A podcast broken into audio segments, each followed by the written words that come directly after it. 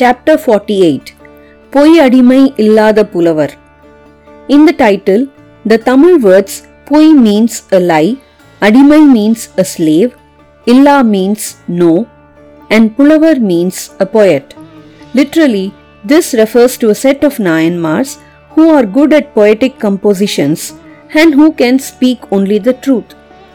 They were not slaves to the habit of telling lies or exaggerations. Given that all Nayanmars do have those characteristics, we need to understand this group as including all those who might not have been explicitly mentioned elsewhere. Normally, poets are said to have been given a license to exaggerate a happening even to the limit of uttering falsehood.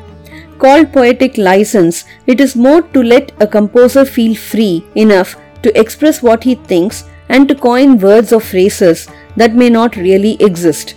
Given that, here we are talking about Nayanmars who do not use such a freedom.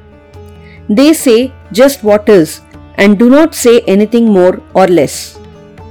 If we do not have such people, one cannot precisely understand what has been said. So these Nayanmars, no one specifically mentioned though, help the devotees understand what has been said in several writings. Much more than that, such Nayanmars can even explain the meanings of what have been said by living it out rather than through vocal expressions. It is not very much different from the common saying that the proof of the pudding is in eating. When it is said that the very purpose of life is to understand the truth and nothing but the truth, where is the need for embellishing something with what is non existent? The reason is the following there is no essential difference between truth and spirituality. Truth is words following the facts, spirituality is facts following the words.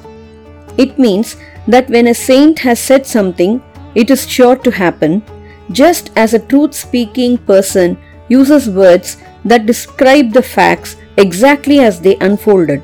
So, speak the truth always, and you will be a saint.